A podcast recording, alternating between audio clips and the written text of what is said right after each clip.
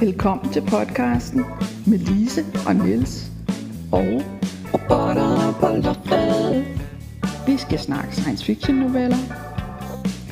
De skal være gode, og de skal være på dansk. Der bliver svinkeærter, og der bliver spoiler alerts. Og måske bliver der også et grin.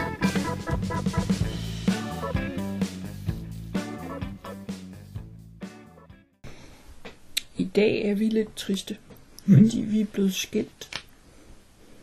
Øh, okay. Øh, vi skal snakke om Marie Bachmanns novelle, der hedder Hver for sig. Og det er ikke os, der er blevet skilt, vil jeg bare sige. Du lever da ikke rigtig ind i historien, synes Nej, jeg. Nå. nej. Der er mig, og der er mor. Der er kernemælk i butik.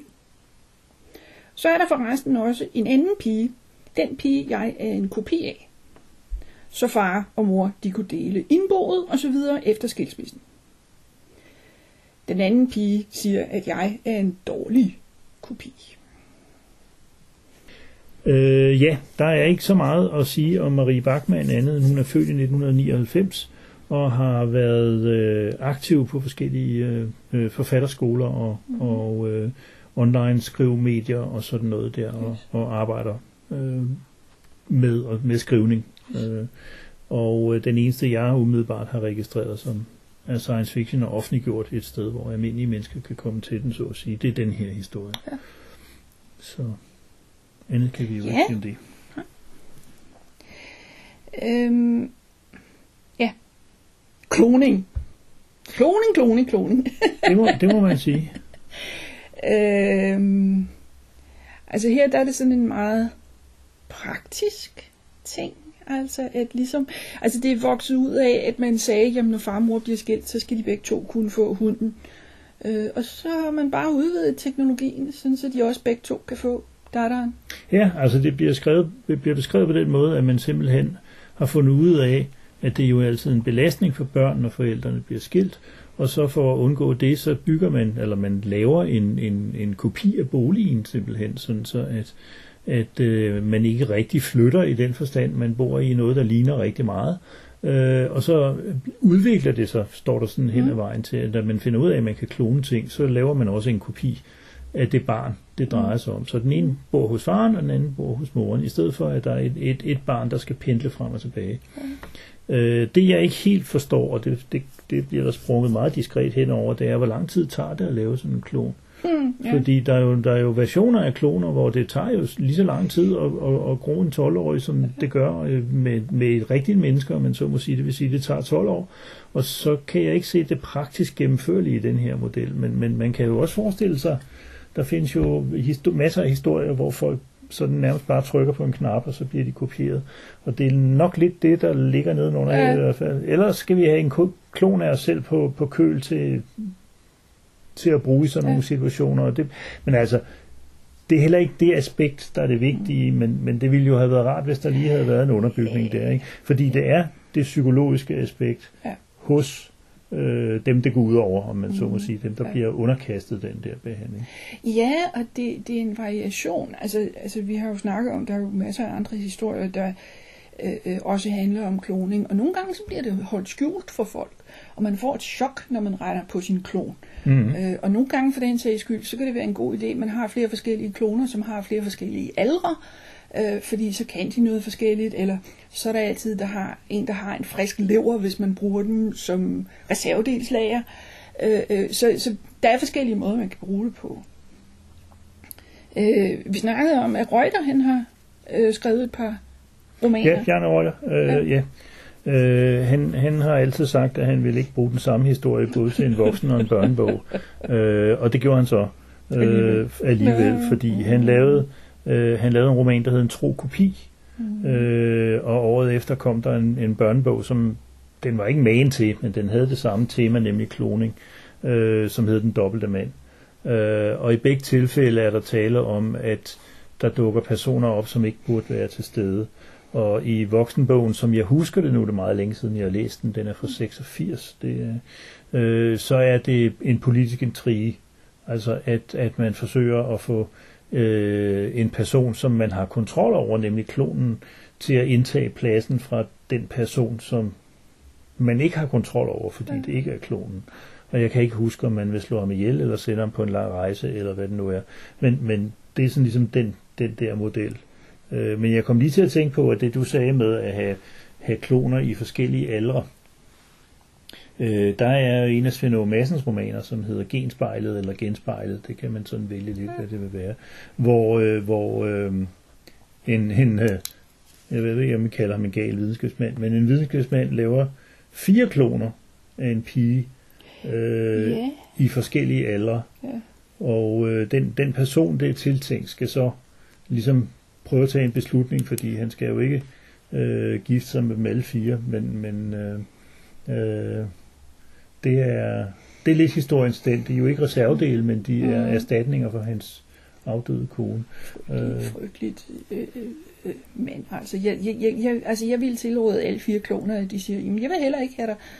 Så, Ja, men det var jo ikke fordi hans øh, oprindelige kone, den, den øh, hende, hun, hende de er kloner af, ville jo ikke, det var ikke fordi hun ikke ville have ham, hun døde fra ham. Så det var, nej, nej, men det var at de alle fire skal blive enige om, at Ja, Mm, men nej. de kender ikke hinandens eksistens.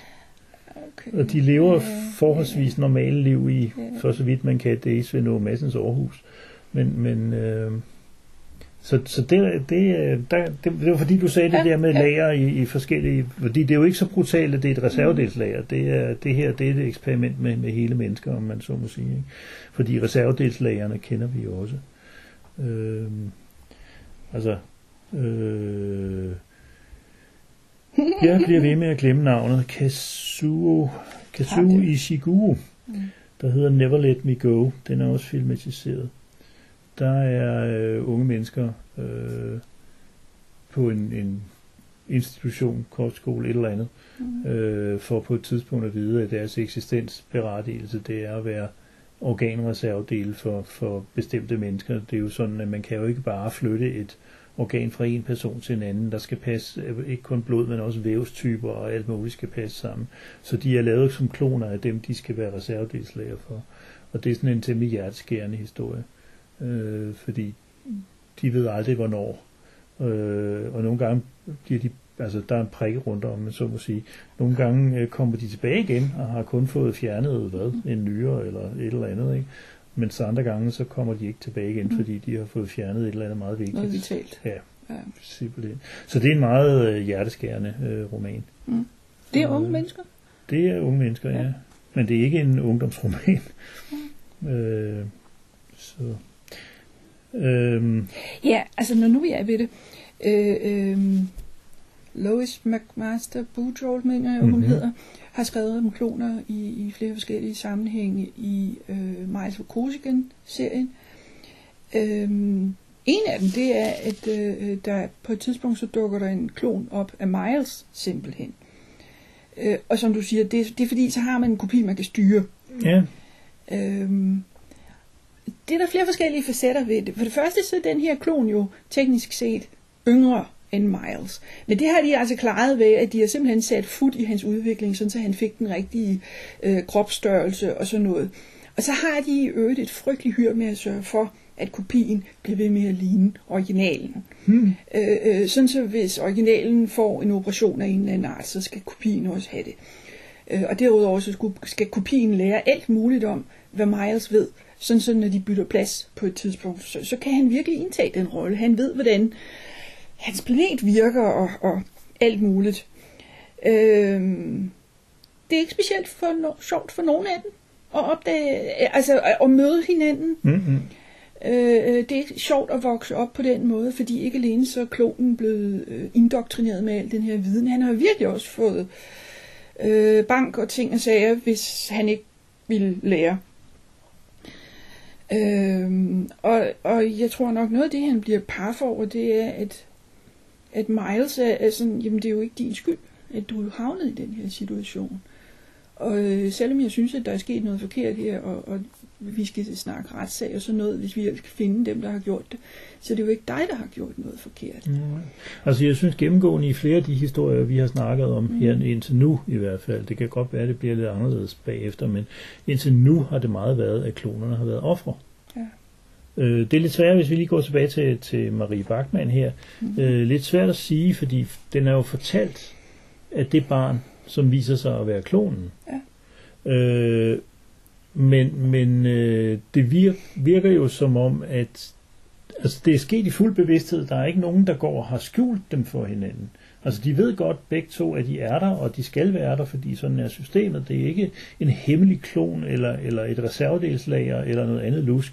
Det der til gengæld er, og det synes jeg er spændende, det er den øh, gradvise måde, man kommer ind i historien på. Jeg skal sige, det er en forholdsvis kort historie, men, men i løbet af de første halvanden sides penge, så, så har man...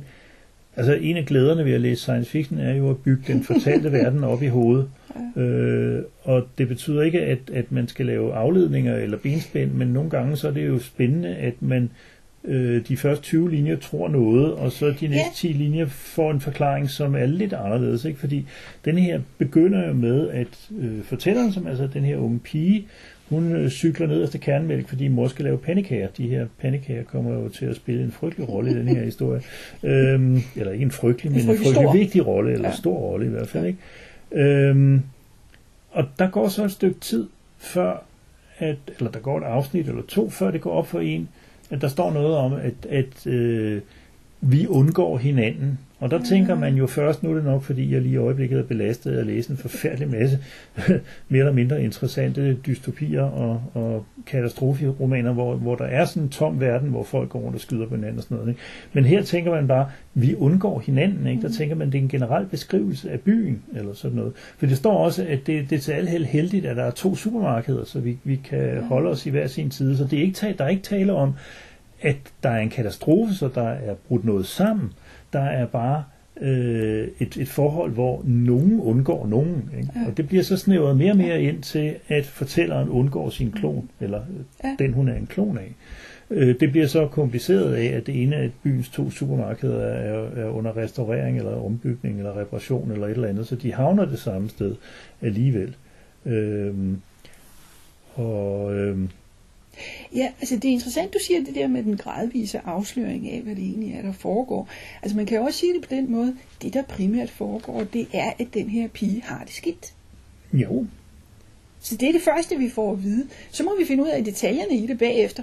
Men, men Ja, hun har et bemærkning et sted, øh, hvor hun tænker på, på pandekager fra før øh, Ja. skilsmissen. Og der er en bemærkning om, at hun fandtes ikke. Og det, det, er, jo Ja. ikke, det er jo ikke konkret rigtigt, men det er jo hvad en, foregår der? Ja. ja, det er en, en afspejling af hendes men, mentale tilstand. Ikke? Og, og hun har det der problem med, at det er hende, der er klonen. Mm. Øh, og, og hun har det dårligt med den skilsmisse der. Øh, og, og da hun støder ind i, i hende, hun er en klon af, altså sin hvad, søster, Tvilling. eller andet, tvilling, ja, øh, så reagerer denne øh, meget aggressivt Mm. og, og nedladende og alt muligt. Øh, og det får hun det jo ikke bedre af. Så, så det er sådan lidt, øh, der er lagt op til, til, at ja, I skulle ikke have mødtes her. I skulle have holdt jer til hver jeres supermarked. Som jeg, Ja. øh, Ja. Så, Mm. Jo, det, det er interessant, vi har den der snak om, om, om øh, er man en søsken eller tvilling eller hvad. Fordi det er også noget af det, der sker med, med Miles for Kosigan. okay. øh, hvad er den her klon i forhold til ham? Og så er der sådan forskellige, forskellige planeter, de har forskellige lovgivning på området, men det er en mulighed at sige, at han er simpelthen en lillebror. Måske lige frem en tvilling, der bare er født lidt senere. To år senere. Øh, så, så, øh, øh, så han bliver, altså det er en mulighed, han kan indtræde i familien, øh, og måske øh, øh, blive, nu kan jeg ikke huske, hvad det er, de er grever, eller hvad det er, Mm. øh, på Kosigan-familien. Øh, hvilket han har det skidt med, fordi han er jo selv landet i et hul. Han synes jo ikke, han fortjener, at der er nogen, der er søde ved ham. Så. Nå. Øh, men noget andet, der foregår i Vokosigan-sagaen, det er, at, at der er et sted, hvor de, de er super gode til alt det der. Kloning, gensplejsning, alt sådan noget, der har med biologi at gøre, det er de super gode til. Og hvis man giver dem penge nok, så skal de nok finde ud af at gøre det for en. Så de har også det her med, at vi laver nogle mennesker simpelthen for, at de kan være reservedel for andre. I den yderste konsekvens, hele kroppen er en reservedel, og så laver vi en hjernetransplantation på et tidspunkt. Og det næste vi så gør, det er, at vi siger, er du tilfreds med din krop? Eller skal vi tune din klon lidt, Mm. sådan så øh, du faktisk får en, en øh, bedre krop? når du på- på et tidspunkt bliver så gammel, at du er nødt til at, at skifte.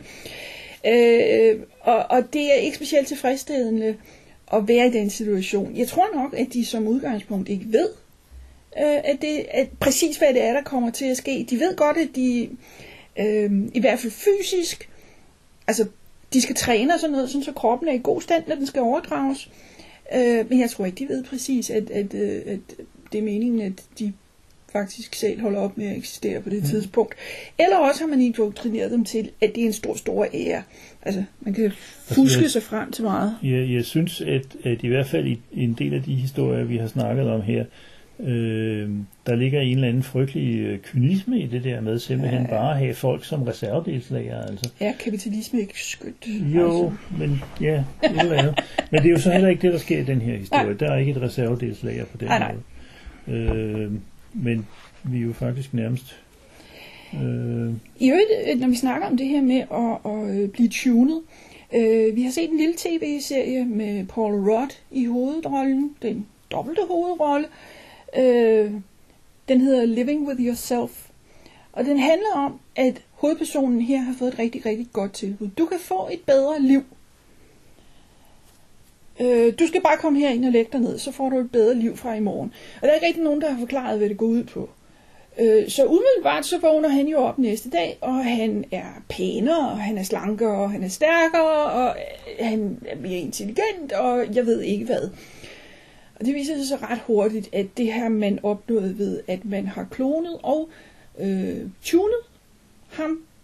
Og så var det meningen, at originalen skulle øh, ligge i et hul ude i skoven og være død. Og det er så der, det går galt, fordi pludselig er der to Paul Rutter. jeg kan ikke huske, om de ender med at tilbyde ham pengene tilbage, men det er i hvert fald øh, sådan et eller andet rimelig latterligt i forhold til, hvad for en katastrofe han er udsat for. Ikke? Øh, men igen, så længe man har kendt begrebet kloning og sådan noget, så har der jo også i science fiction været øh, historier om, at jamen, øh, kloner kan vi lave som øh, identitetstomme kroppe, som vi bare fylder vores identitet over, når vi bliver gamle, eller et eller andet. Ikke? Altså John Varley, øh, som jo var så, så fascinerende i 70'erne og 80'erne med, med, med, med bioteknologi og alt det her i sine Eight Worlds historier, han har jo også et forestilling om, at, at øh, øh, du får lavet en backup med jævne mellemrum, og så har vi en klon af dig liggende, som vi kan fylde den backup over i, hvis der sker noget med din, ja. din virkelige krop, ikke? Eller, øhm, der er en, der hedder Overdrawn at the Memory Bank, og der kan man så nogenlunde regne ud, at, at det er fordi, det går galt, det her, ikke? Og, og vi kender også andre historier, hvor jamen, det er en smart idé, så længe vi sørger for at få destrueret en af dem, fordi der kan ikke rende flere rundt af den samme. Så går der så meget galt med vores øh, filosofi og, og økonomi og hele muligheden, at, øh, at øh, det kan vi ikke have. Så derfor er der nogle gange nogle meget brutale øh, øh, øh, måder at håndtere det på, øh, og andre gange prøver man at gøre det mere civiliseret. Ja, og, så er vi jo på vej over i uh, Think Like a Dinosaur ja, og Star faktisk. Trek. Ja. Hvad gør man, altså når man har et, et uh, transportsystem, der effektivt laver kopier af folk? Hvad gør vi så med originalerne? ja, altså du ved mere om Star Trek, end jeg gør. Hvor bliver de af, når de bruger transporteren? De bliver nedbrudt. Ja, Altså, blå. Og der går aldrig noget galt med transporteren, så de er to steder på en gang. Øh, ja, det gør de jo i en. Nej, ikke, ikke på den måde. Øh, øh, ikke på den måde, at man får lavet en kopi, og så samtidig ikke får fjernet originalen. Men det er nogle gange, de får fordoblet. Altså, Ja. ja. at man får lavet to kopier. Fordi øh, en af de der ting, man ofte ser i historier, og nu har jeg ikke lige nogle titler at hive op af, det er, at der på en eller anden magisk måde er en naturlov, der siger, at den her øh, identitetsoverførsel kan kun ske ved, at vi scanner din hjerne, og den scanning kan kun være destruktiv. Ja. Og det er jo noget værd bullshit, fordi Det er for øh, at løse et problem. det er for at løse et fortælleteknisk ja. problem, og ikke, ikke øh, altså fordi, men pointen er jo selvfølgelig, at hvis du kan lave en scanning, og har det liggende som data, øh, uden at originalen går i stykker, så kan du jo principielt lave lige så mange kopier, du ved, ikke? Vil, at det fungerer ligesom hver anden øh, printer-scanner-model, ikke? Og der er man selvfølgelig fortælleteknisk nødt til, at, medmindre man gør det til selve pointen, øh, så er man nødt til at lave en eller anden form for begrænsning. Det er derfor, der er så mange af de der historier, som handler om, at man, at man bliver opløst eller dør. Eller, men de, så vidt jeg husker i Star Trek, så kan de befinde sig i en buffer, Man kan lave øh, når der er et eller andet, der går data. galt. Ja. Ja, man kan lave en person om til data, Ja. som man så igen kan lave tilbage til, Ja. til Jamen, det er sådan, det virker, ikke? Ja. Altså. Og, og, og så har jeg, mener jeg, at vi har set noget, hvor, hvor øh, der går noget galt, og så er personen i bufferen i den der transporter, og så, så er man nødt til at vente på tre reklamepauser, før man får fisket vedkommende ud igen, ikke? Yep. Øh, Øh, ja, øh, det er igen, øh, at det er en dansk forfatter. Jeg kom til, ja, jeg har skrevet en, en notits om, om en dansk øh, ungdomsroman, der hedder Idolernes by af Lise Bidstrup. Og det er en af fire, hun skrev øh, for, for en halvsnes år siden, som, som hver foregår i sin dystopiske fremtidsby. Øh, og den her, den foregår altså i en, i en by, der er organiseret som, ja, det lyder velkendt, men en stor øh, hovedstad, og så 12 satellitbyer rundt omkring, der har hver sit special. Øhm, ja. Mm, ja. Men anyway, øh, hovedpersonen her er en ung fyr, der hedder Liam, og han vil gerne være idol, fordi det er det, den, den handler om, som den titlen jo siger. Øh, og det bliver han så ved... Øh, ja, det, det er for detaljeret at komme ind på, men det er en slags, øh, slags øh, hvad hedder sådan noget? Konkurrence. ja, X-Factor-agtigt eller andet. Han, om- han, han bliver øh, booket, og så bliver han flyttet. Til en særlig afdeling af øh, byen, som er der, hvor idolerne bor. Mm. Øh, han finder så hurtigt ud af, at det er et lortejob øh, i den forstand, at han arbejder altså øh, 22 timer i døgnet, eller 20 timer i døgnet i træk, og det gør han konstant i meget lang tid med alt muligt, med at optræde, og med at skrive autografer, og med at lave interview og alt muligt. Og så han er ved at brænde ud, og det er ikke godt, fordi byen er styret af, af principielt er der jo demokratiske valg, men det er meget styret, hvem der bliver valgt, og det er styret i samarbejde med industrien og kapitalen. Og det er dem, der finansierer hele det der cirkus, og de vil så have deres reklameværdi og alt sådan noget. Og han har altså et eller andet. Han har noget je ne sais quoi, som gør, at de ikke bare slagter ham, fordi han kan noget, så de vil gerne beholde ham. Og så tilbyder de ham det her særlige show, de har med, at de kan lave en kopi af ham. Og jeg tror ikke, det teknisk set er en klon, men det har samme effekt, kan man sige. Det er bare noget, der sker, om ikke øjeblikkeligt, så i løbet af et par uger, hvor man så skal i en særlig øh, scanner-ting øh, en antal gange. Så, så den kopi, der bliver bygget, er, bliver ladet mere og mere op. Man kan sådan se en computeroverførsel for sig også. Altså, øh, og når den er op på, jeg kan ikke huske 80% eller sådan noget, så kan man sende den ud og lave nogle af de jobs, som, som hovedpersonen ikke selv gider. Ikke? Øh, ja, men altså, du kan sagtens sidde i et interview og sige de samme ting, som jeg har siddet og sagt i et interview Ja, i sidste. øh, Ikke? Øh, Øh, så, så der bliver den brugt til det, og så er der sådan et skummelt twist senere, fordi når de nu har den her kopi, som jo gør, hvad de vil have, fordi det er en kopi uden nogen form for rettigheder, hvad skal de som originalen? Ikke? mm. Øh, det er ikke så nemt, som jeg får det til at lyde, men, men der er nogle øh, spooky undertoner. Og det er jo selvfølgelig Bidstrups kommentar til, hvordan øh, medieverdenen øh, fungerer, både som, som øh, pengemaskine og som, øh, som øh, øh, massiv påvirkning, øh, og hvordan folk som Liam, som jeg ved ikke, hvad er han, 16-17 år eller et eller andet, ikke? Øh, kaster hele deres øh, øh, liv ind i at følge med i, hvad der sker. De, der er beskrivelser af, hvor vildt det går til. Nu kan man godt mærke, at det er en lidt enten gammel forfatter eller gammel bog, fordi de øh, står på nakken af hinanden, og det ugentlige øh, idolmagasin kommer, og det er altså på print, så de... Øh, så, så ja, det, Ja, det er helt håbløst. Ja. Men, men ja, Men i øvrigt, altså, altså lyder som noget som med medier. Ja, det lyder også som det der med, øh, at vi kan alle sammen erstattes.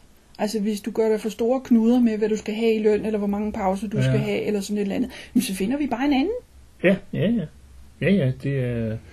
Altså, det der er, det der sådan ligesom er misforholdet, det er jo, at så at sige, almindelige mennesker, dem der ikke selv er en del af idolmaskineriet, tror, at det er glamorøst og, og alt det her, ikke? Øh, mens i virkeligheden, så er det surt, altså. Øh, og det tror han jo også. Ja, Så han har ja. virkelig nogle tilpasningsvanskeligheder, Ja. men det, er- det er helt normalt, altså. Så ja, det, men den kan vi snakke, længere, snakke længere om. Men, øhm, Jeg tænkte på, jeg tror nok, at vi har set mænd, der tænkte ting mm, sammen. Øh, og det er noget med en, som har fundet ud af, hvordan man kan lave kopier af ting. Inklusive mennesker. Og det er sådan cirka, hvad jeg kan huske. Ja, og, og jeg kom til at tænke på den igen. Det er overhovedet ikke nogen klon. Det er en bog fra 30'erne, og det Mm. er øh, i virkeligheden tvivlsomt som science fiction, fordi det handler om, om øh, mind power i en eller anden forstand. Mm. Men han får altså skabt øh, en udgave af sig selv. Øh, og det, der er horroret i det, det er jo, at den her udgave dukker op hjemme hos ham og vil, vil overtage hans, øh, hans liv, simpelthen. Øh, spillet af John Prise. Øh, ja. og øh, det, det, det, det er derfor, jeg kom til at tænke på den, fordi det er den der med at blive konfronteret med sig selv, som, Ja. som også ligger i, i historien her. Ja. Øh, bortset fra, at her ved man, at begge parter lever, og øh, det er ikke det chok, og der er ikke nogen, der Mm. Altså jo, de føler sig begge to usikre på, hvad det nu er, men det er jo i forhold til det her forældreforhold. Ikke? Det er jo ikke, der er jo ikke en af dem, der regner med, at den anden kommer og skyder ham og vil tage hans liv, eller, eller hendes Nej. liv. Øh, fordi Ja, de, hele, hele pointen er, at de skal holde sig fra hinanden. Ja, ja, og de ved, at de eksisterer, ikke? Ja. I modsætning til, til mænden, der tænkte ting, som, som altså blev filmatiseret i 60'erne, men bogen er fra 37, tror jeg, så det, det er sådan en, en lidt øh, gammel en. Ja, det, det er en af de der ting, der går så langt tilbage, at, at man, man, man har ikke rigtig godt greb om, hvad, hvad er teknologien overhovedet Nej, bag ved det her. nej. Og jeg ved ikke, om det bliver bedre af, at manden, der skrev det, var tandlæge, men det, det er sådan Ja, okay. tilfældig øh, bid information. Ja, den sidste, vi lige kan nævne, det er en, også en ungdomsroman øh, af en, der hed William Sleater, som der kom en hel del af på dansk helt tilbage i 80'erne og 90'erne. Og øh, han har skrevet en, der hedder The Duplicate, som, som på dansk kom til at hedde kun en kopi. Men der var man altså heller ikke særlig glad for. Altså, han, han, den, er ikke, den er ikke en kloning. Den, den handler, om, handler om en dreng, der finder en, en, en dims på, på stranden, som kan lave en kopi af ham. Øh, og så finder kopien også ud af at lave en kopi. Og, og så sker der Ja. det, som, som traditionelt sker med fotokopier, at, at øh, jo flere generationer, der er tale om, jo Ja. Dårligere bliver de, og der er alle mulige former Mm. for komplikationer. Og, og øh, ja, altså jeg kom til at Det- tænke det det er på, på Sten og Stoffer, hvor Sten jo laver Ja. en kopi af sig selv, Ja. for at, at han kan gå i skole for ham. Ikke? Ja, og det, og det er det interessante, det her det kommer fra en selv. Altså at man tænker, det er praktisk, hvis der er to eimer, fordi så kan den ene, hvis man er voksen, så kan den ene gå på arbejde, og den anden kan blive hjemme og se fjernsyn. Ja. Øh, I Stens tilfælde, så kan den ene gå i skole. Mm. Øh, og det er så det, jeg siger, jeg er altså ret sikker på, at jeg har set en film, der gør noget i den her retning. Det er sådan en komedie. Men den har det samme med det der med, når først kopierne begynder at lave kopier af sig selv, så, så har man det der, så mister man noget. Og i den her film, der, jeg tror, de er ude på femte kopi på et tidspunkt, eller noget i den retning. Og han er idiot, fordi... Ja, der, det er bliver almindeligt dummere og forfærd. dummere. Ja, ja. Men den kan jeg altså ikke huske, hvad den hed, eller noget Nej, som nej. helst. Så, men, øh, Nej, nej, men altså, jeg synes, man, man kan meget sådan opsummere, at, at hvis vi ser det meget bredt, så er kloning i betydningen kopiering af mennesker mm. øh, i bred forstand, det er et motiv, der har eksisteret i, i litteratur og på film i, i talrige årtier. Altså, det er ikke noget, der kommer dumpende lige nu.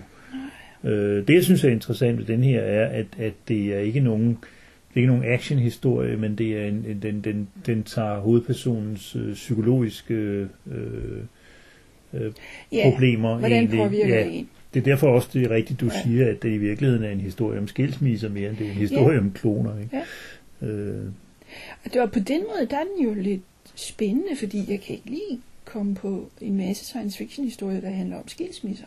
hmm, Øh, altså hvor man prøver på teknologisk eller sociologisk eller nej. et eller andet at løse det her problem, at hvad sker der, når far og mor ikke elsker hinanden mere?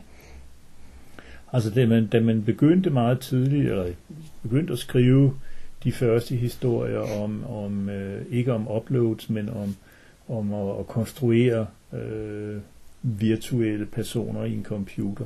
Der var nogle af de tidlige, det handlede om en, en, en computerfar, der mistede sin datter på grund af sygdom, og som samlede alt, hvad han havde af data og puttede ind og skabte en, en, En øh, en ja, men, men, men som, det var jo ikke nogen lykkelig historie, fordi Ja.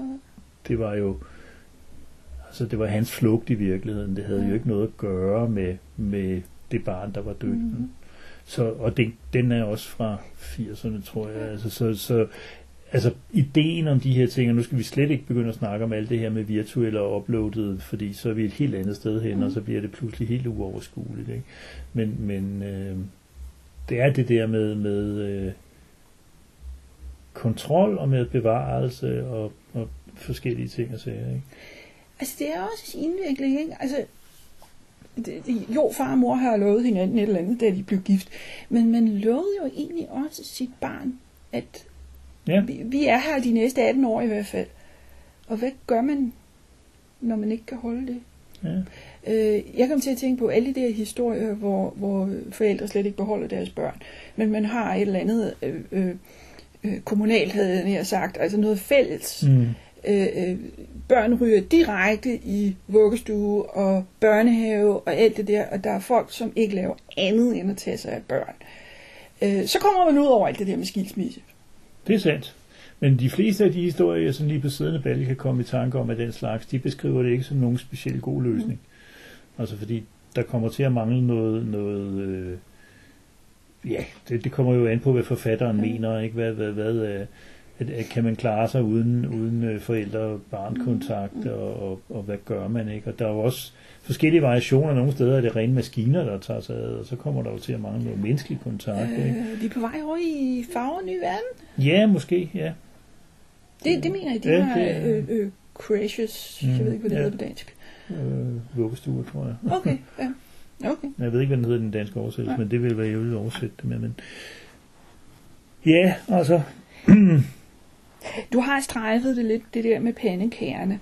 Øh, jeg synes, der er noget sandsligt i historien. Altså noget med, hvordan dufter ting, hvordan smager ting, hvordan Ja. ser de ud. ja, Øh, øh, hvordan er det, når solen skinner. Øh, alt sådan noget, øh, som er vigtigt for den her pige. Øh, har du mere om pandekærne? ikke på nuværende Ikke på- tidspunkt. Ah, der kommer mere pandekager efter der, kortet. Ja, det gør det nemlig. Øh, noget af det sidste, vi får at vide, det er, at den pige, som vi følger, hun har fået at vide, at hun er en dårlig kopi. Og det må vi jo så se, om det viser sig at være rigtigt, og hvad der ellers sker. Så er vi nået til den del, der slet ikke har noget med dagens novelle at gøre, nemlig svinkeærnet.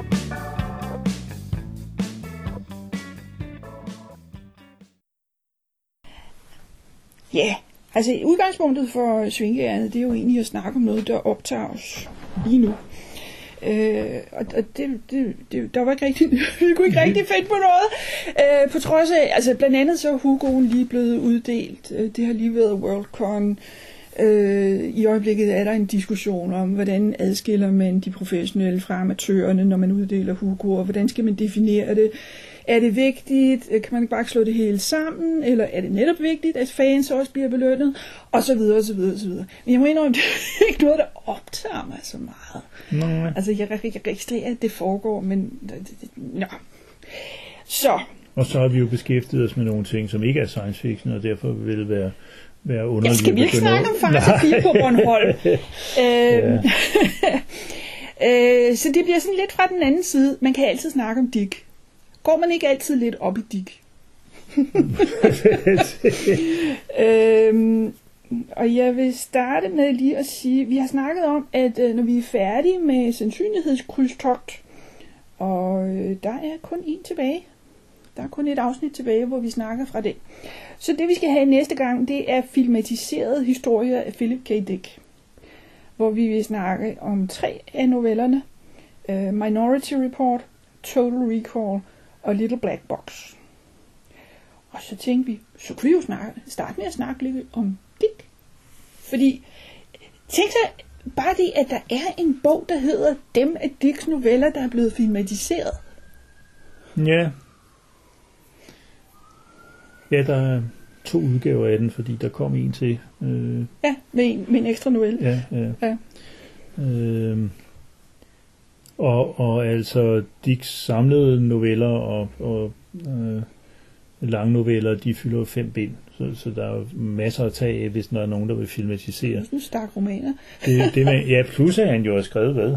25-30 romaner, ikke? Øh, man kan så sige, at en hel del af dem minder en hel del om hinanden. Og øh, hvad angår novellerne, så er det noget med, at 80% af dem er skrevet i, i, øh, i anden halvdel af 50'erne. Altså der var han ekstremt produktiv. Øh, så, så, hvad kan vi sige, det samlede værk er sådan lidt ujævnt fordelt og, og, og sådan nogle ting. Men dem, der er filmatiseret, nu er det jo ikke filmene, vi skal sidde og snakke om, det er jo nogle af hans mere kendte, som ja, det kan jo nemt komme til at bide sig selv i halen, fordi de blandt andet er kendte, fordi de er filmatiseret, men, men øh, sådan en som, som Total Recall, den er baseret på en lang novelle, som hedder We Can Remember It For You Wholesale, som, som var meget kendt i science fiction kredse, allerede inden den blev filmatiseret. Ikke? Øh, og, og sådan øh, på den måde så, så er øh, det er ikke nødvendigvis en dårlig, et dårligt udvalg, de har lavet til, til at filmatisere, men altså, jeg kunne godt nævne en, en håndfuld andre af hans historier, som jeg ville synes var gode at filmatisere. Men det, Det, det er pudsigt, altså det er virkelig, øh, altså det, det er kommet sent, ja. at, at folk har sagt, uh, der skal laves nogle film. Jeg ved ikke, den første var det Blade Runner? Øh, ja, det tror jeg nok. Øh, og den nåede han lige præcis, efter hvad jeg har hørt, at se et øh, råt cut af. Øh, hvilket man godt kunne have ondt ham på den måde, men man kunne også godt have ondt ham og have levet lidt, så han havde fået noget ud af den enorme succes, den blev. For han døde i 82, og han, han døde før den kom ud i biograferne, og øh, den er jo som bekendt øh, baseret på, på den af hans romaner, der hedder Do Androids Dream of Electric Sheep. Øh, han havde nogle skægge titler mm. engang imellem. Drømmer af androider om elektriske form. Ja, det kom den til at hedde på dansk, sådan en meget præcis oversættelse. Mm. Øh, men ellers så... Øh, En tynd roman, vil jeg sige. ja, ja. Øh, jeg tror, at alle øh, digtlæsere vil, vil medgive, at han var svingende i kvalitet.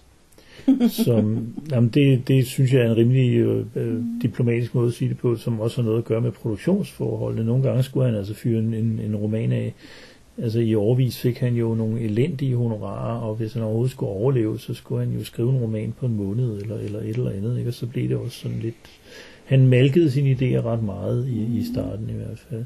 Men han er jo interessant på den måde, at, at øh, han var og, og noget af det, han især huskes for, og det var øh, en af grundene til, at han er blevet hivet frem igen med, med jævn mellemrum, det er hans optagethed af, af forholdet mellem, øh, mellem virkeligheden og så vores oplevelse af virkeligheden, som, som er noget af det, han, han har arbejdet meget med. Det er, jeg vil ikke sige, at det er banalt nu, men det er noget, man snakker meget mere om, og, og, og alle, alle de her postmodernisme-personer fik meget ud af det øh, 30 år efter han var død. Ikke? Øh, men, men, men øh, nej, 20 år efter. Men han var pioner i 50'erne med at skrive historier, hvor, hvor hovedpersonen opdager, at virkeligheden ser anderledes ud, end, end hovedpersonen tror, den gør. Øh, og det kan jo afspejle flere forskellige ting. Det, det bliver meget læst i, i psykologisk sammenhæng og, og fremmedgjortheds sammenhæng og sådan noget, men det kan jo også læses som, at han, at han er med på den der med, med øh, den eskalerende, for ikke at sige eksploderende reklameindustri, som, som i USA meget Mhm. øh, Ja. efter 2. verdenskrig virkelig galopperer derud af, Mhm. og som konstant øh, sammen med medierne øh, giver et billede af verden, som er anderledes end verden i virkeligheden er. Altså, øh, så der er i hvert fald en del af en del af udspringet til det. Ja, og Ja. politikere, altså politikere, der, øh, politikere, der kommer og siger, at alting går rigtig, rigtig godt. Ja, ja, ja, ja. Jo, jo, fordi øh, politik og reklame smelter jo mere og mere sammen, altså. Så, Også det. ja. Ja. så jeg vil nok sige, at, at øh, jeg tror, det er en af grundene til, at, at øh, forfatterskabet stadigvæk har bud, bud til folk. Altså, at, at øh, vi øh, godt genkender den der med, at det er, vi bliver hele tiden præsenteret for tolkninger af vores virkelighed, som ikke nødvendigvis stemmer med, med vores egen opfattelse af virkeligheden, og øh, det kan jo være ganske, øh, altså filosofisk kan det være ganske umuligt at op, øh, afgøre, hvad, hvordan virkeligheden i virkeligheden er. Øh, Ja. Men det er jo, Ja. ja, Ej, det går jo langt tilbage. Ja. Ja. At, kan vi nu også stole på vores sensor? Ja, ja. Ja. Og, øh, og det er jo også et problem, en problematik, som han længere hen igennem forfatterskabet øh, udforsker til det, øh, hvad skal vi sige, øh, grænsepsykologiske altså. Altså, de, de gode historier, øh, der får han taget fat i forskellige øh, sider af det. Øh, der, der er forskellige grunde til, at, at man, man tror, man lever i en virkelighed, og, Ja. og, og ikke gør det. lever i hinanden i virkeligheden. Ja, øh, hvis man skal give et modeksempel, så er det, så er det romanen Jubik, som også kom på dansk og hed Ubik. Øh, fordi den har det der med, at virkeligheden øh, flimrer, om man så må sige, men, men at, at man flere gange undervejs øh, finder ud af, at man befinder sig et andet sted, end man tror, man befinder Ja, sig. den, og den er jo helt, altså der falder bunden ud af den til sidst. Problemet med det er simpelthen, at der ikke er noget privilegeret synspunkt, og det er jo sådan noget af det, som øh, postmodernisme-folkene vil Ja. elske, ikke? Yep. men som ærligt talt gør den 13. at læse. Altså, øh, fordi der er en masse, jeg husker det mange år siden, jeg læste den, jeg husker det der med, at der er en masse sådan wow-oplevelser undervejs, fordi jeg havde læst nogle andre digromaner, hvor der er sådan noget også, men hvor man faktisk ender et eller andet sted. Ikke? Øh, men her, der bliver det bare sådan, det går op i ja, sin egen bagdel, altså. Øh, og det er i virkeligheden kun én historie, når forfattere gør sådan noget. Den er skrevet, så det er...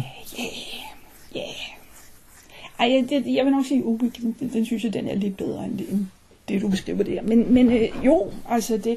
Men, mm, altså, jo, altså hvis bunden, kan, hvis bunden kan falde ud en gang, så kan den også falde ud mere end en gang. Ja, ja. Men det er rent nok, hvis man først har gjort det, så har vi også lavet den historie. Ja, så, ja. ja. Øhm, Blade Runner, øh, øh, jeg sidder og tænker på, den er, den er, der er tricket jo, at der er mennesker, og så er der androider. Og det er ikke nødvendigvis alle androiderne, der ved, at de er androider. Nu antager jeg, at man har set Blade Runner. Og hvis man ikke har det, så tag lige og pause her og gå hen og se den, og så kom tilbage igen. Vi ses. Øhm, den tager fat i, i tre forskellige versioner. Konflikten skyldes, at der er nogle androider, der er meget, meget kede over af, at de kun har fire leveår. Øh, og det vil de godt have lavet om på. Og, og det, det, om de så skal gøre det med vold og magt, så, så kom nu, giv mig noget mere levetid. Øh, De har ikke hørt om indbygget forældelse. ja, apropos reklamer og Ja, ting og ja. sager. Ja. Øh, den næste er en person, som ikke ved, at hun er android, men hun opdager det hen igennem filmen, at hun er det. Og den tredje version er, at der er en, der aldrig opdager det. Det er kun publikum, der sidder tilbage sådan, var han også android? Mm. Hvad foregår? Altså, og, og det kan jeg godt lide, fordi den tager dit på ordet. Man kan være forskellige steder i, i den her øh, erkendelse af, hvad der foregår. Øh, og nogle gange ved publikum mere end, Ja. end folk i, i filmen. Så øh, jeg, tror ikke, jeg, jeg tror ikke, det er tilfældigt, at den slog så godt ind. Det, jeg kan stadigvæk huske omstændighederne første gang, jeg så den, så wow. Ja, ja. Så øh, han var, øh, han havde, han havde til synlandet noget skizofreni eller et eller andet, så han havde det ikke for fremmed, det der med at, at, at sådan være skeptisk over for virkeligheden. Øh, desværre, fordi jeg tror også, det tog hårdt på ham. Altså de sidste, hvad, jeg kan ikke huske, hvornår det er, han har den der berømte epifani, men der bruger han jo den sidste halsnits år på at prøve at beskrive den der oplevelse af en, en hvad, vast alien living intelligent system, eller sådan et eller andet. Øhm, og altså, det er interessant at læse bøger, der diskuterer virkeligheden. Det er interessant at læse bøger, hvor fortælleren leger med, med virkelighedsrammerne og referenceniveauerne og alt sådan noget. Det er ikke særlig behageligt, når man har en fornemmelse af, at forfatteren mener det straight up og alvorligt, mm. og ikke, ikke som en litterær beskrivelse mm. af noget. Og det øh, synes jeg, man rendte ret meget ind i de sidste 5, 6, 7 af hans romaner. Uh, han var ikke noget lykkeligt menneske. Nej, der var også noget med, at han havde fem koner, så det sled også. Ja, kan ikke huske, det synes Ja, men i hvert fald. Så... Men der er kommet nogle spændende historier ud af det. Der er kommet en håndfuld spændende film ud af det. Og jeg tror ikke, der er nogen på noget tidspunkt, der vil afvise, at han har haft en enorm betydning for genrens historie. Mm. Altså, øh, den der, den der øh, udvikling i, i 50'erne og 60'erne, der var han en, en virkelig... Øh, det, er, det er rigtigt, at meget af, meget af anerkendelsen kom først senere. Fik han huroer? Øh, han fik en, En. og det var fra en atypisk roman, der hedder Man in the High Castle. som er en alternate history historie, Ja, og som, som er blevet beskrevet som ikke særlig typisk digter. Det Men- vil jeg også sige, men den- der er også noget af den der med virkeligheden Ja. flimrer et eller andet sted. ja. Men, men øh, øh, det, var, det var så vidt jeg ved den eneste Hugo, han fik. Den er blevet... Øh, den, blevet, den, er, den eksisterer i hvert fald som tv-serie, oh, gud. mener jeg. Ja. Så øh, der er nogen, der har... Ja. Yeah. Åh, oh, Philip K. Dick. Hmm. Øh, næste gang skal vi have simpelthen den næste historie. Carsten Brandt Knudsen, Farmer. Det er så også den sidste i bogen, så vi kunne dårligt Yes. springe noget over her. Hvis du lige husker, at Å skal skrives som dobbelt A, så kan du tweete til os på robotter p loftet.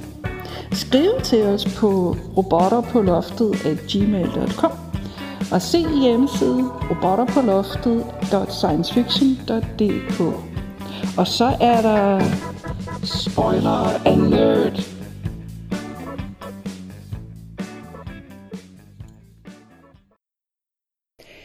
Det kan godt være, at både mor og far har mig. Men jeg har ikke både mor og far. Faktisk er det min skyld, at de blev skilt. Øhm, jeg kunne tænke mig til fat i det her med, at, at der er altså nogen, der har, har sagt, okay, øh, når folk bliver skilt, så er det jo en løsning, at, at begge parter får alting Ja. om man så må sige. Øh, det virker jo bare ikke for barnet. Nej, altså jeg har noteret stikordet mobning og skyldfølelse her, øh, mm. og så har jeg skrevet øh, i kantet parentes, om det så er virkeligheden så anderledes. Altså fordi det hører man jo om i, i øh, skilsmisser under alle omstændigheder, at, at øh, børnene, som det går ud over, tit og ofte internaliserer problemet og gør det til deres Ja. skyld på en eller anden måde. Ja. Altså, og det er da også lidt, der er lidt noget af det, der ligger Ja. og leger her. Ja, ikke? altså Øh, ingen tvivl om, at, at faktisk begge pigerne, de, de har noget skyldfølelse, og er det vores skyld, og øh, hvorfor er det mig, der ikke har adgang til mors far, og, og, og så videre, og så videre. Så, så de har noget meget skilsmisstypisk, bare på en lidt anden måde. Ja. Øhm,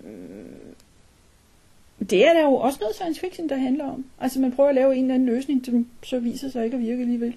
Det er der rigtig meget science fiction, der handler om, hvis vi siger det så generelt, vil jeg sige. Øh,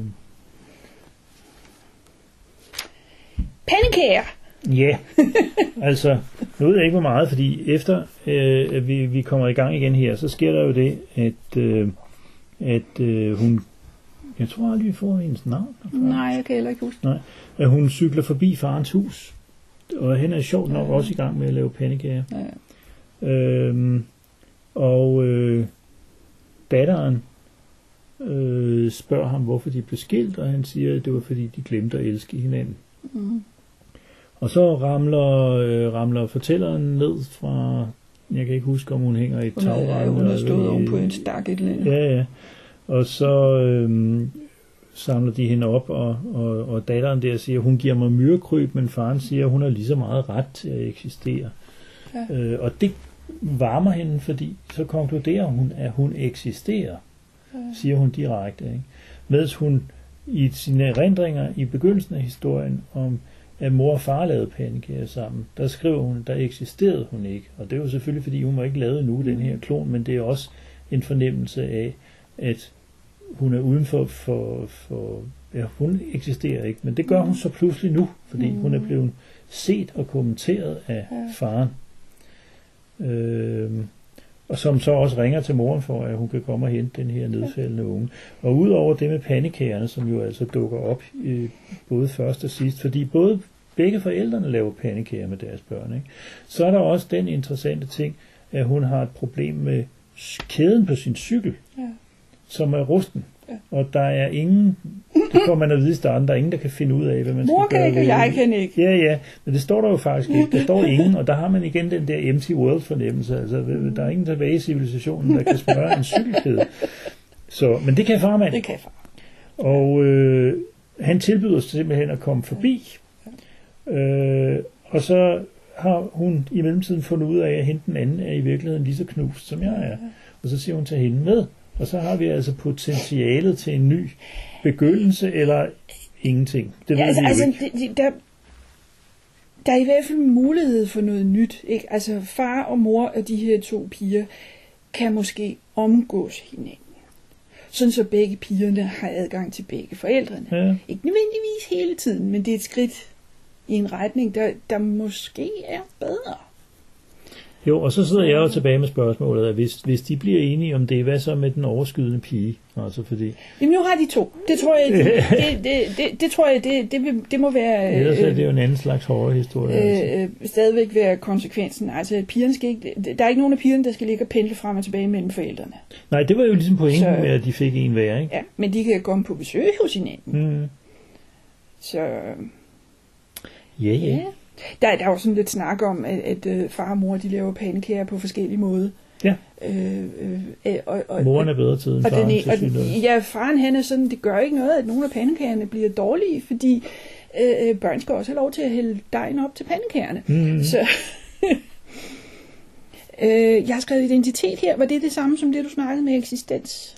Det tror jeg næsten, Ja. altså. Altså identitet, øh, fornemmelsen af, at man... At man eksisterer, ja. ja, ja. Ja. Øhm, jeg kunne godt tænke mig at snakke om Moon. Og årsagen til, at jeg først snakker om den nu, det er, at jeg, fordi jeg tror, der er noget, man kan spoile folk med her. Hvis man ikke har set den.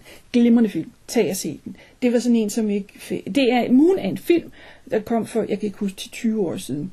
Øh, og jeg blev opmærksom på den, fordi Gardner Dozois skrev, det her det er en af de bedste film, der er kommet i år, og der var ikke nogen, der opdagede den. Mm.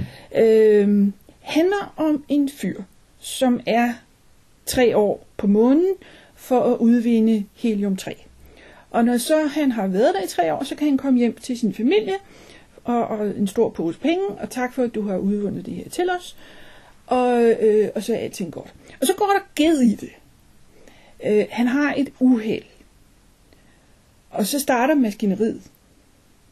Fordi det er så der, det viser sig, at han er, øh, øh, øh at de har en bunke kloner. Øh, sådan så hvis han dør i farten, jamen, så tør de bare den næste klon op. Øh, så pludselig er der to af ham. Ah, der har vi den igen. Og hvad foregår der her? Øh, og langsomt går det så faktisk op for ham, han er også selv en klon. Fordi han har godt nok sendt breve hjem og fået breve fra konen og datteren, øh, barnet, øh, et eller andet. Øh, men det er optagelser. Altså, hun har på et tidspunkt øh, lavet en stak breve, som de så kan sende til ham med jævne mellemrum. Øh, og, og det kan lade sig gøre, fordi på månen der er man så langt væk, sådan, så man opdager ikke, hvad der ellers sker nede på jorden til synligheden. Øh, så han er heller ikke den rigtige. Øh, og hvad gør man så? Og det er jo i hvert fald meget konkret den der med, jeg troede at, og så står du der, og nu ved jeg ikke længere, hvad jeg skal gøre. Hmm. Øh, og det er næsten et kammerspil, fordi der, jeg tror, der er hovedpersonen i flere forskellige versioner, øh, plus en computer. Altså, det, og, og, og så ser vi en gang imellem på en skærm, øh, at øh, konen siger noget til ham. Det er næsten et kammerspil. Sådan så der er, er mulighed for virkelig at fokusere på, hvad er det, der gør ved ham at opdage det her. Skal vi sige det på den måde, det er ikke godt. Ikke en feel film. Altså, der er en form for, for lykkelig slutning, men, men altså, hvad, hvad gør man? Der er ikke Mhm, nogen nej. rigtig ideel løsning på det der jo. Øh, men vi regner endnu en gang ind i det der med, at når der er nogen, der har sat sig ned og sagt, af en eller anden grund, det kan bedre betale sig at, jeg ved ikke, lave 100 kloner på månen, end at skulle sende en fyr op hver tredje år. Ja, altså jeg kan ikke lige gennemskue økonomien i det, Nej. men det er typisk den slags meget kolde og VC-agtige beregninger, der ligger under grund, eller til grund under øh, en hel masse individers øh, dybt, dybt traumatiske ja. oplevelser. Tit og ofte går der jo også i hånd i hånd med, at hvis du finder ud af, at du er en klon, så finder du også ud af, at du er værdiløs, og du har ikke nogen menneskerettigheder, at du Ja. er, kan blive øh, sluk, lukket ned. Eventuelt, at du har en udløbstid, som Ja. i, i Blade Runner, øh, hvor det så ikke er, en- men altså, Mm. ja, en android, ikke? Men, men øh, øh, så, så der er også en, en hel masse med, udover det der med identitet, så er der jo også en hel masse med, med magtforhold. fordi tit og ofte er klonerne meget marginaliseret. Ja. Det er det også noget, det hun er bange for i den her historie. Hun er det jo ikke, men, men hun er bange for, Ja. at hun ikke er, hun er jo ikke autentisk på samme måde. Altså. Nej, altså jeg spekulerede faktisk, det der, altså at hun er bange for, at hun er en dårlig kopi. Det tror jeg ikke, hun er. Det tror Men, jeg, men jeg kan godt forstå, at hun bliver bange for det. Mm.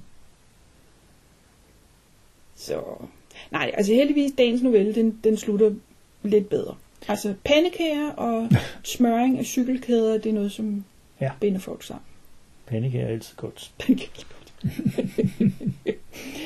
øh, hvis du har behov for pandekager nu, så må du selv klare det. Og herfra får du i hvert fald ikke mere for den kortlue. Tak, fordi du lyttede til podcasten. Robotter på loftet.